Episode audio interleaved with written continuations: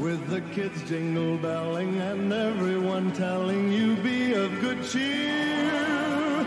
It's the most wonderful time of the year.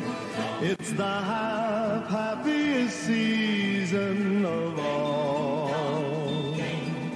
With those holiday greetings. Well, good morning. Blessings to you and Merry Christmas. We are in week 4 of our series talking about the most wonderful time of the year and looking at some of the holiday traditions and beliefs that we hold to and how they point to who Jesus is and what he would ultimately accomplish for us on the cross and eventually his return as he comes to reign on the earth forever and forever. And so just to catch you up in this series, we've talked about how the coming of Jesus in Christmas brings people together.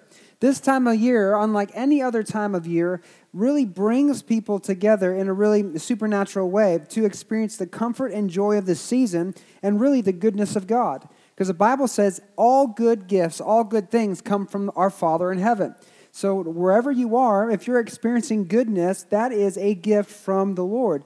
So he brings people together to experience goodness. We talked about how the feasting of the season, the meals that we have, the celebrations, reflects the only true and satisfying reality of accepting Jesus Christ as your Lord and Savior to truly satisfy the longings of your heart and your soul. That we were created, the reason why we exist is to have fellowship and relationship with God. And anything outside of that does not fulfill, does not satisfy. And we're caught in this world, in this tug of war between what truly satisfies, and that's God, his presence, his spirit, knowing Jesus, having fellowship with him, and everything else the enemy, the devil, and this world tries to offer us. Everything that we could pursue in this life that is so temporary, like the party or wealth and fame and fortune, all these things we can invest ourselves in do not satisfy. Only God satisfies. And when Jesus was laid in that manger, what God was telling all of his lost sheep is come and feast on the very thing that will satisfy your soul. We talked about this is the season for giving gifts, and part of the celebrations and this season is giving gifts to one another and how Jesus Christ is our true and greatest gift. That what Jesus did, what he accomplished for us, and the fact that the Father gave us his Son to not just be born, but to one day die for the sins of the world is the greatest gift we could ever hope to have, because that gift not only expunged our sin, but made it possible to then be fulfilled in God through a relationship in Jesus Christ. Such an amazing, amazing thing that God has done. And today we're going to talk about this being the most wonderful time for doing good. This is the most wonderful time for doing good. It is no secret that along with the holiday season, there seems to be an uptick in efforts to do good things or do good works, to spread Christmas cheer. I love the movie Elf because there's a key scene in that movie where he says the greatest way to spread Christmas cheer is singing loud for all to hear. And this season just emotes that desire for people to spread cheer, to do good, to bless people. But in the church, in ministry, amongst pastors especially, there's this running joke about special Sundays, like holidays, like Christmas. We call those Be Kind to God Sundays, because people who typically don't attend all throughout the year will show up on Christmas Day or Easter. There are these special Sundays. According to a research firm called Pew Research, says that priests and ministers have long noted a sharp increase in church attendance around the two most significant Christian holidays, Christmas and Easter. And they've even given some of those who attend services a nickname called Churreasters, because they're here for Christmas and Easter, so they're Churreasters. And churches have launched campaigns to get them to attend more regularly. So there's this influx of attendance in people around this time of year. Something triggers in them, whether it is a traditional upbringing or something in their soul that says, this time of year, I need to reconnect in some way with God, that there's something missing, and I need to take time to reconnect to whatever that is. Something around this time of year puts people in the mindset of getting out of selfish routines and reconnecting with faith and getting involved in good causes as a way to help them feel less self-centered and more like they're making a difference in the world. In an article by the Huffington Post called Why Volunteering Over the Holidays Isn't the Best Idea by Eleanor Goldberg, she writes that nationally, projects saw a 42% increase in volunteers last year over the holidays compared to signups for the whole year, according to data compiled by Hands On Connect, a group that helps nonprofits manage their volunteer base. That spike was even more dramatic for some local groups. The Center for Volunteer and Nonprofit Leadership, a California group that offers guidance to nonprofits, reported a 200% increase in volunteers over the fall and winter compared to the spring and summer months. And what she's arguing in her article is simply that even though this phenomenon is demonstrable, you can track it and see it to be true, it really doesn't help the overall cause, because after the holidays, that volunteerism dies right off. The rest of the year, people are scrounging for volunteers, and they have an overabundance during the holidays, because this is a phenomenon that just exists in our world. Again, because there's something that compels us to do good during the holidays. And it could be that during the holiday season, because of the fellowship, because of the feast, because of the gifts that we receive, we are naturally and spiritually shifting our focus away from ourselves to other people, giving us time to meditate on the needs of others who don't get the opportunity to enjoy the same blessings we have in our lives. And because we stop focusing on self and start focusing on those who have need, it cultivates a compassion that motivates us into action. And because it's not just believers who volunteer during the holidays, people who try to live good and moral lives are generous around the holidays. They volunteer, they do different things. They try to do acts of kindness and generosity as well. But I believe that it's just like how the Spirit of God brings people together during the holidays to experience comfort and joy, that through our fellowship, our feasting, and our giving of gifts, what we're doing, even if we recognize it or not, is that we are telling a greater story, a story to the world about who Jesus is. During this time here, even those who have no faith whatsoever, as they come together to do good around the holidays, we are actually telling in the Spirit a story about the goodness of our God, and not just who Jesus is and that he came, but that also what he would accomplish in his life. In the book of Acts, it says that Jesus went around doing good and freeing all who were oppressed by the devil. The same acts of kindness that we do are synonymous with acts of love, this idea to love those who are in need of a blessing. And not only was the coming of Jesus an act of love, but it was the act of greatest love. That the Bible tells us in John 15:13 that there is no greater love than to lay down one's life for one's friends. Jesus didn't just come one day because he thought it was a good idea. He came on a mission from day one. It was to one day redeem what was lost, to give his life so that yours could be spared, to give his blood so yours could be saved, to give his soul, his spirit, everything within him so that you could be redeemed and restored to God. The greatest definition of love, Jesus says, is this self-sacrificing type of love. Self-sacrificing. And we think we understand what that kind of love is. We think we get kind of that concept that love is to be sacrificial. And Jesus had to even address this in his day, because mankind really hasn't changed much. We might be 2,000 years down the timeline from those that lived during the time of Christ, but humanity really hasn't changed much. We still wrestle with the same concepts, the same ideas, the same cultural issues as they did back then. And Jesus, in his day, as he's addressing really what love is, this self-sacrificing type of love, he gets to the heart of what I think we all struggle with to a degree. In Luke chapter 14, verses 12 through 14, here's what Jesus says as he's speaking to this group of religious leaders.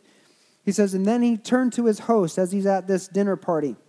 He says, when you put on a luncheon or a banquet, he said, don't invite your friends, brothers, relatives, and rich neighbors, for they will invite you back, and that will be your only reward. Instead, invite the poor, the crippled, the lame, and the blind. Then at the resurrection of the righteous, God will reward you for inviting those who could not repay you. Think about this. During this holiday season, we gather together, we give gifts, but how many of those gatherings are comprised of people who pay us back, who are easy to love, our family, our friends, those that we have relationship with? See, Jesus is saying that even you might be in a certain place, and it's been like this in our life before, where we go to a gathering of friends and family, and just to buy gifts and participate in exchange has been kind of a sacrifice where we had to skimp in other areas in order to participate in these gifts. But we wanted to because we wanted to show love to those that we were coming to fellowship with. But here Jesus says that that's really not a sacrifice. Why? Because you get a gift in return. You get something in return. You get a benefit. It's like that's really, though you think it's love, you feel like it's love, and it even kind of feels like a sacrifice. Deep down at the core of it, it's not really love because there's something in it for you. This goes to the heart of much of the good deeds during this season, because just before he says this, he addresses these religious leaders because at this party, they were all fighting for the prominent position at the table, the honorable position. And that's really kind of what happens in us, is that we think we're trying to do good things, and we look at those that maybe the motivation of our time or of our heart is to do good things for people that don't have the same blessings as we do. But it's really not because we're loving them that we're doing that good deed. It's really to promote ourselves, because we'll look at them and say, they are less fortunate than we are. And by saying that, what it's revealing a heart issue is that we're categorizing ourselves in a place where they are not in return, that they're in a place beneath us. And so we're going to stoop down to their level in order to serve them. And it's a self-righteous, promoting type of an attitude. And Jesus says that's not love. It's not love to elevate yourself over other people, to make yourself feel good. Even in an act of helping someone in need, if the heart of it is to make yourself feel good for doing a good deed, then the heart motivation nullifies love in the gift. Jesus is telling us that true sacrificial love is love that hurts. It's love that hurts. There's no benefit to us. The only benefit is to the person who is the receiver of the act of love. And we have a hard time with this. I struggle with this. We all struggle with this because we believe that I deserve a response. I deserve return for my love, a return on my investment in you. But true love has no benefit to us. In 1 Corinthians 13, Paul says, as he writes this great speech on love, he says, love does not demand its own way. It's not boastful, proud, or rude. It doesn't puff itself up. There's nothing selfish or self-centered in true love.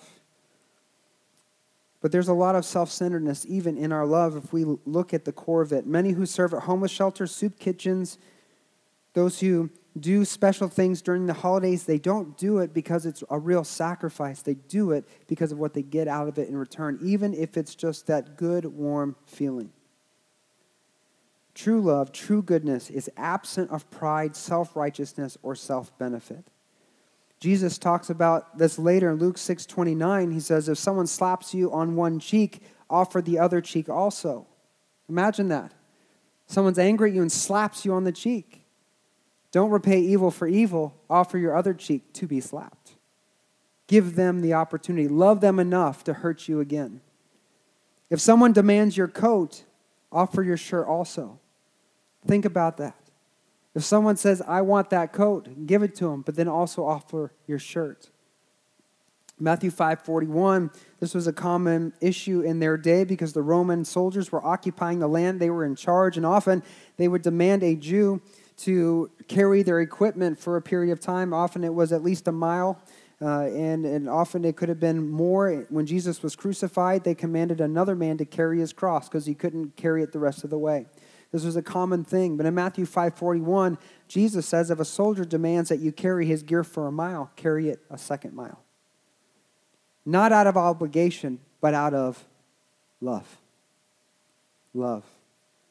This is where the phrase, go the second mile, comes from. It's this idea that just doing the basic, just doing enough, just doing what's expected isn't enough to equal love. True love is sacrificial, and it hurts because there's no earthly reward for it. It costs you something. And the reason why Jesus tells us to love this way is not only because this is the love that he gives, but it's also the same love we cry out for. This is the love that our heart aches for, a love that has no obligations, requirements, or risk, that's given freely and generously just because we are loved. We're not made to feel guilty to receive it or obligated to reciprocate it because it has no demands or manipulation behind it. It's not, I'm going to love you this way and I expect you to love me in return. It's, no, I'm going to love you just because I love you, regardless of your response to me. God's love is unconditional. There are no expectations, but simply an invitation to receive it as a gift. And that kind of love is the love that truly fulfills. It's the love that creates security and that draws our hearts in and says, okay, I'm safe to be vulnerable. I'm safe just to come and be here because there's nothing expected of me to do in return. It's the kind of love that poems are penned about and stories are recorded about. It's a pure love that overwhelms and has the power to change lives. And the story of Jesus' birth begins with such a love, not just in the Father sending his Son, which is enough of an illustration, but also in sending Jesus into the world. There was a man in the story who chooses love over reputation and sacrifice over religious sentiment. It's a man that's often overlooked. In Matthew chapter 1, verses 18 through 25, we're going to read about the story of Christ's birth, and this is what the Word of God says. It says, this is how Jesus the Messiah was born. His mother Mary was engaged to be married to Joseph. But before the marriage took place, while she was still a virgin, she became pregnant through the power of the Holy Spirit.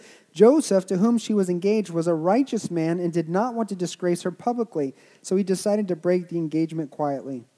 As he considered this, an angel of the Lord appeared to him in a dream. Joseph, son of David, the angel said, do not be afraid to take Mary as your wife, for the child within her was conceived by the Holy Spirit. And she will have a son, and you are to name him Jesus, for he will save his people from their sins. And all of this occurred to fulfill the Lord's message through his prophet. Look, the virgin will conceive a child. She will give birth to a son, and they will call him Emmanuel, which means God is with us. When Joseph woke up, he did as the angel of the Lord commanded and took Mary as his wife, but he did not have sexual relations with her until her son was born, and Joseph named him Jesus. Think about this. In this culture, in this day and age, engagement was binding as marriage. They were considered married, even though they had not consummated the relationship yet. There was about a year period where the husband would go and build a home, prepare for his bride, and when the home was ready, he would come back and collect his wife. They would consummate the marriage, and then it was a sealed deal. So even though that they had not been intimate yet, they were considered married by law, by religious contract, and in relationship. So here we have Joseph, and one day he discovers his wife is pregnant, and he knows he's not the father. That's a big deal. That's a devastating blow. In other words, my wife has been unfaithful. And what she tells him is that this is God's baby. Put yourself in his shoes for a minute. Your spouse comes to you and says, I have had an affair. There is a child, but don't worry. The one I was with was God. That's crazy. You know, I mean, like, it's not enough that there's been a betrayal in this relationship. Now you're humiliating me because you want me to believe this ridiculous story. What, do you think I'm stupid? I mean, like, it's salt in the wound. It's more flames on the fire. And in this day and age, Joseph had the religious right to accuse his wife and to claim justice. And if he had did that, she would have been taken outside the city and stoned to death, because it was against the law of Moses for adultery, and they would have ended her life because of the transgression. And that was his right. He would have been legally justified to do so. And in a situation like this, there have been crimes of passion that have been done for less. It was within his purview to demand justice over what his wife had done in his mind. Not only would that be devastating, but how humiliated would you feel that your love broke your vows and then tried to convince you of such a thing? It would be enough to enrage a person into a crime of passion. But Joseph was a righteous man, and he was not vindictive. Instead of vengeance and justice, he decided he was going to end the engagement privately to keep Mary safe. What a man. What a man. And I believe he did so because he really loved her. And even in the breakup, he was looking out for the one that he loved. He was putting her interests over his own. And then that night, Joseph has a dream, and what Mary said was confirmed by the angel, which I believe was a major sigh of relief. Imagine the relief. Oh my goodness, she was telling the truth. And what restoration even began to happen in his life. And now he was faced with a different issue. By taking the child as his own, by continuing in this marriage, he would then face ridicule from his community as being a fornicator. She's pregnant outside of wedlock, and you're taking him as your own. I wonder whose son it really is. I wonder who did things out of order. He would have then begin to face ridicule from the community, because everyone would know that she was pregnant before they had officially consummated the marriage, and the stigma would follow them wherever they went. But what did Joseph do? He chose to love. He sacrificed his reputation, he adopted Jesus as his very own son, and he married Mary. And what's even more amazing, in verse 25, it says that he was not intimate until his wife had the child. Which means he not only sacrificed his reputation, he sacrificed every emotion, physical drive, conjugal right, everything that was right to him as a husband until his wife had given birth. In other words, he said, God, I'm going to let you have my bride until your will with her is accomplished, and then I will receive her into myself. I'm telling you, people, there hasn't been a man like him on the planet. God's Son was born through sacrificial love. He came in a moment where sacrificial love was the environment that he was born into. He came into this world in sacrifice, and he would leave this world through sacrifice. A sacrifice where he would give himself the same way his earthly father modeled for him, laying his own life down for his friends. Giving a love that we could never repay. Giving us a love where there is no immediate benefit to himself, because even though Jesus is God and he's omniscient, he knows everything, in his humanity he didn't know who was going to follow him and who wasn't, but yet he prayed for us. He prayed for all who would believe. In John 17, he knew those that God had given him while he was here, but then he prayed for those who would come after, because his whole longing was that all who call on the name of the Lord would be saved, and the whole world who was offered this gift of love would then respond to God in kind. That one day we would turn away from sin and turn to God through Christ in faith. This was his heart, and he gave his life believing that many would choose the way of salvation. And what is a powerful revelation in John 17, this is this chapter of Jesus just before his crucifixion prays, and this is the longest prayer we have recorded from the Lord, but he's praying and interceding to God just before his death on the cross. And the last words of anyone are the most important words that they have to say. And these are literally the Lord's last words. In John 17, 3-5, this is what he says. He says, "This is the way to have eternal life, to know you, the only true God, and Jesus Christ, the one you sent to the earth. I brought glory to you here on earth by completing the work you gave to me to do.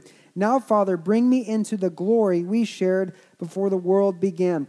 Jesus is just speaking about what was in place before creation, that this was an eternal relationship where Jesus is God, one of the persons of the Holy Trinity, this divine family of Father, Son, Holy Spirit, these three persons that comprise the one and true God. They enjoyed perfect unity together, complete glory, power, wisdom, righteousness, holiness for all eternity past. This God self-existed and was in need of nothing. He lacked nothing in his perfection. And Jesus was the object of the fullness of God's love. Together with the Holy Spirit, they lacked no good thing. The Father loved the Son loved the Father, the Spirit loved both the Father and the Son. They were empty of nothing. And such love overflowed in the beauty and splendor of God's heart. And at some point in the past, Genesis 1:26, God begins to create this planet, this world, and he says these famous words, and God said, "Let us make human beings in our image to be like us." Out of the overflow of God's love and his heart, he created mankind, and not just to create another creature, but to make a being to be just like him. In other words, a being that would not only experience perfection and love, but that out of the overflow of their heart, love would then be poured out onto others. The Godhead made humanity out of the overflow of divine love. And when we were first created, we enjoyed this perfection. We had relationship with God, and it was complete, and it was perfect. There wasn't any shame or guilt or sin or pain. And out of the overflow of receiving God's love to us, it overflowed out of man onto woman in this first marriage, this divine family. But then one day, sin entered into the world, and that love was shattered. For we chose not to love God in return, but to go our own way, and we broke the fellowship that we had with God in our ability to experience that love and God's eternal life. It was devastated. So this is why Jesus came into the world, to restore us to the way we were before sin entered into the world. And in that prayer of Jesus, in John 17, in verse 22, Jesus says, "I have given them the glory you gave me." I came to restore back what you've given me, God, this glory, so that they may be one as we are one. Everything that was fractured off and broken when sin entered into the world, I came in to restore, and my work is accomplished. I am restoring it. This is happening, and I am in them as you are in me. This fellowship is coming back together. In other words, the bond that was broken, the connection has been reestablished. The beauty of God's fellowship with mankind is restored in Christ Jesus, and through the Word of God, we are being purified through the Holy Spirit, and Jesus is saying, "Daddy, I've done it, I've accomplished it, I'm presenting them to you untainted and unstained by the world to live in glory with you and with me forever and forever and forever." And he goes on. So may they experience in the here and now such perfect unity that the world will know that you sent me and that you love them as much as you love me. May they experience such perfect unity that the world will know I am that I am, and that you love them as much as you love me. We can't comprehend the love that God has for himself. Nor can we understand the love that he has for you, which equals the love that he has for his Son. There are two great commandments, Jesus said. One is to love God with all your heart, soul, mind, and strength. But the second, he said, is just like the first, to love your neighbor as yourself. As much as God loves the relationships that he has within himself, he also loves you with an eternal, undying, unconditional love. Verse 24, he says, "Father, I want these whom you've given me to be with me where I am, that they can see all the glory you gave me because you loved me before the world began." He's inviting us into the very relationship that he had with himself. "O righteous Father," verse 25, "the world doesn't know you, but I do. And these disciples know you sent me, and I've revealed you to them, and I will continue to do so. Then your love for me will be in them, and I will be in them. God's will is for you to be like him, not God's, but filled with his amazing love, reflecting his glory, that your love would overflow into the lives of other people. And Jesus came into sacrificial love. He lived in sacrificial love. He died in sacrificial love. He rose from the dead in sacrificial love to invite us back into the fullness of the love of God, to fill us in our hearts, in our lives with his love so we can experience the depth, the height, the width, and the greatness of his love for us and be so radically transformed by that reality that nothing in this world pales in comparison, that no temptation the enemy could offer could be a substitute for the greatness of the love of our God, that we would recognize that there's nothing that any one person could do to fulfill us, but only in God through Christ could we be eternally fulfilled, that there's more love in that simple truth that any one person can contain, and that it so sets us on fire that we have to go out and share that love with the world. And to be like God and image his glory, we'd be compelled to love our neighbor as we love ourselves. And if we love ourselves the way God loves us and reflect his image, then I'm telling you, church, that the world is going to be transformed. You are the beloved .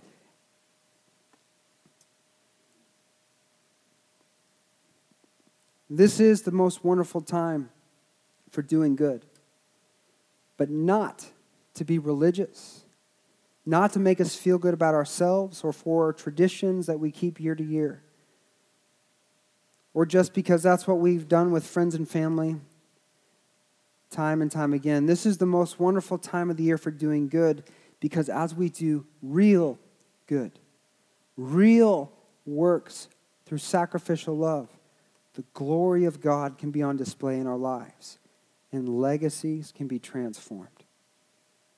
Lives can be transformed through the amazing love of God. Every service we have, every volunteer hour, every secret gift, every donation to St. Jude's or the Salvation Army or Toys for Tots or cancer research, every food basket or food giveaway that you brave the cold for, if you do it out of genuine sacrificial love, what you're doing is you're telling the story of God's love through your actions and inviting the power of the Spirit to be unleashed through your life. And the amazing part of it is that this doesn't have to happen simply one time of year. As the people of God, the Holy Spirit lives in us, which means wherever we go, so does the Holy Spirit. We take the presence of God with us. And God's desire is that the whole earth would be filled with his glory all year long. That this season of comfort and joy would not come and go every 11 months, but it would go with us wherever we go, in every environment, in every situation, that we'd be so filled with God's love that we'd never have a bad day, even in the midst of bad situations. We've been given the privilege of living in and through his love every day of our lives.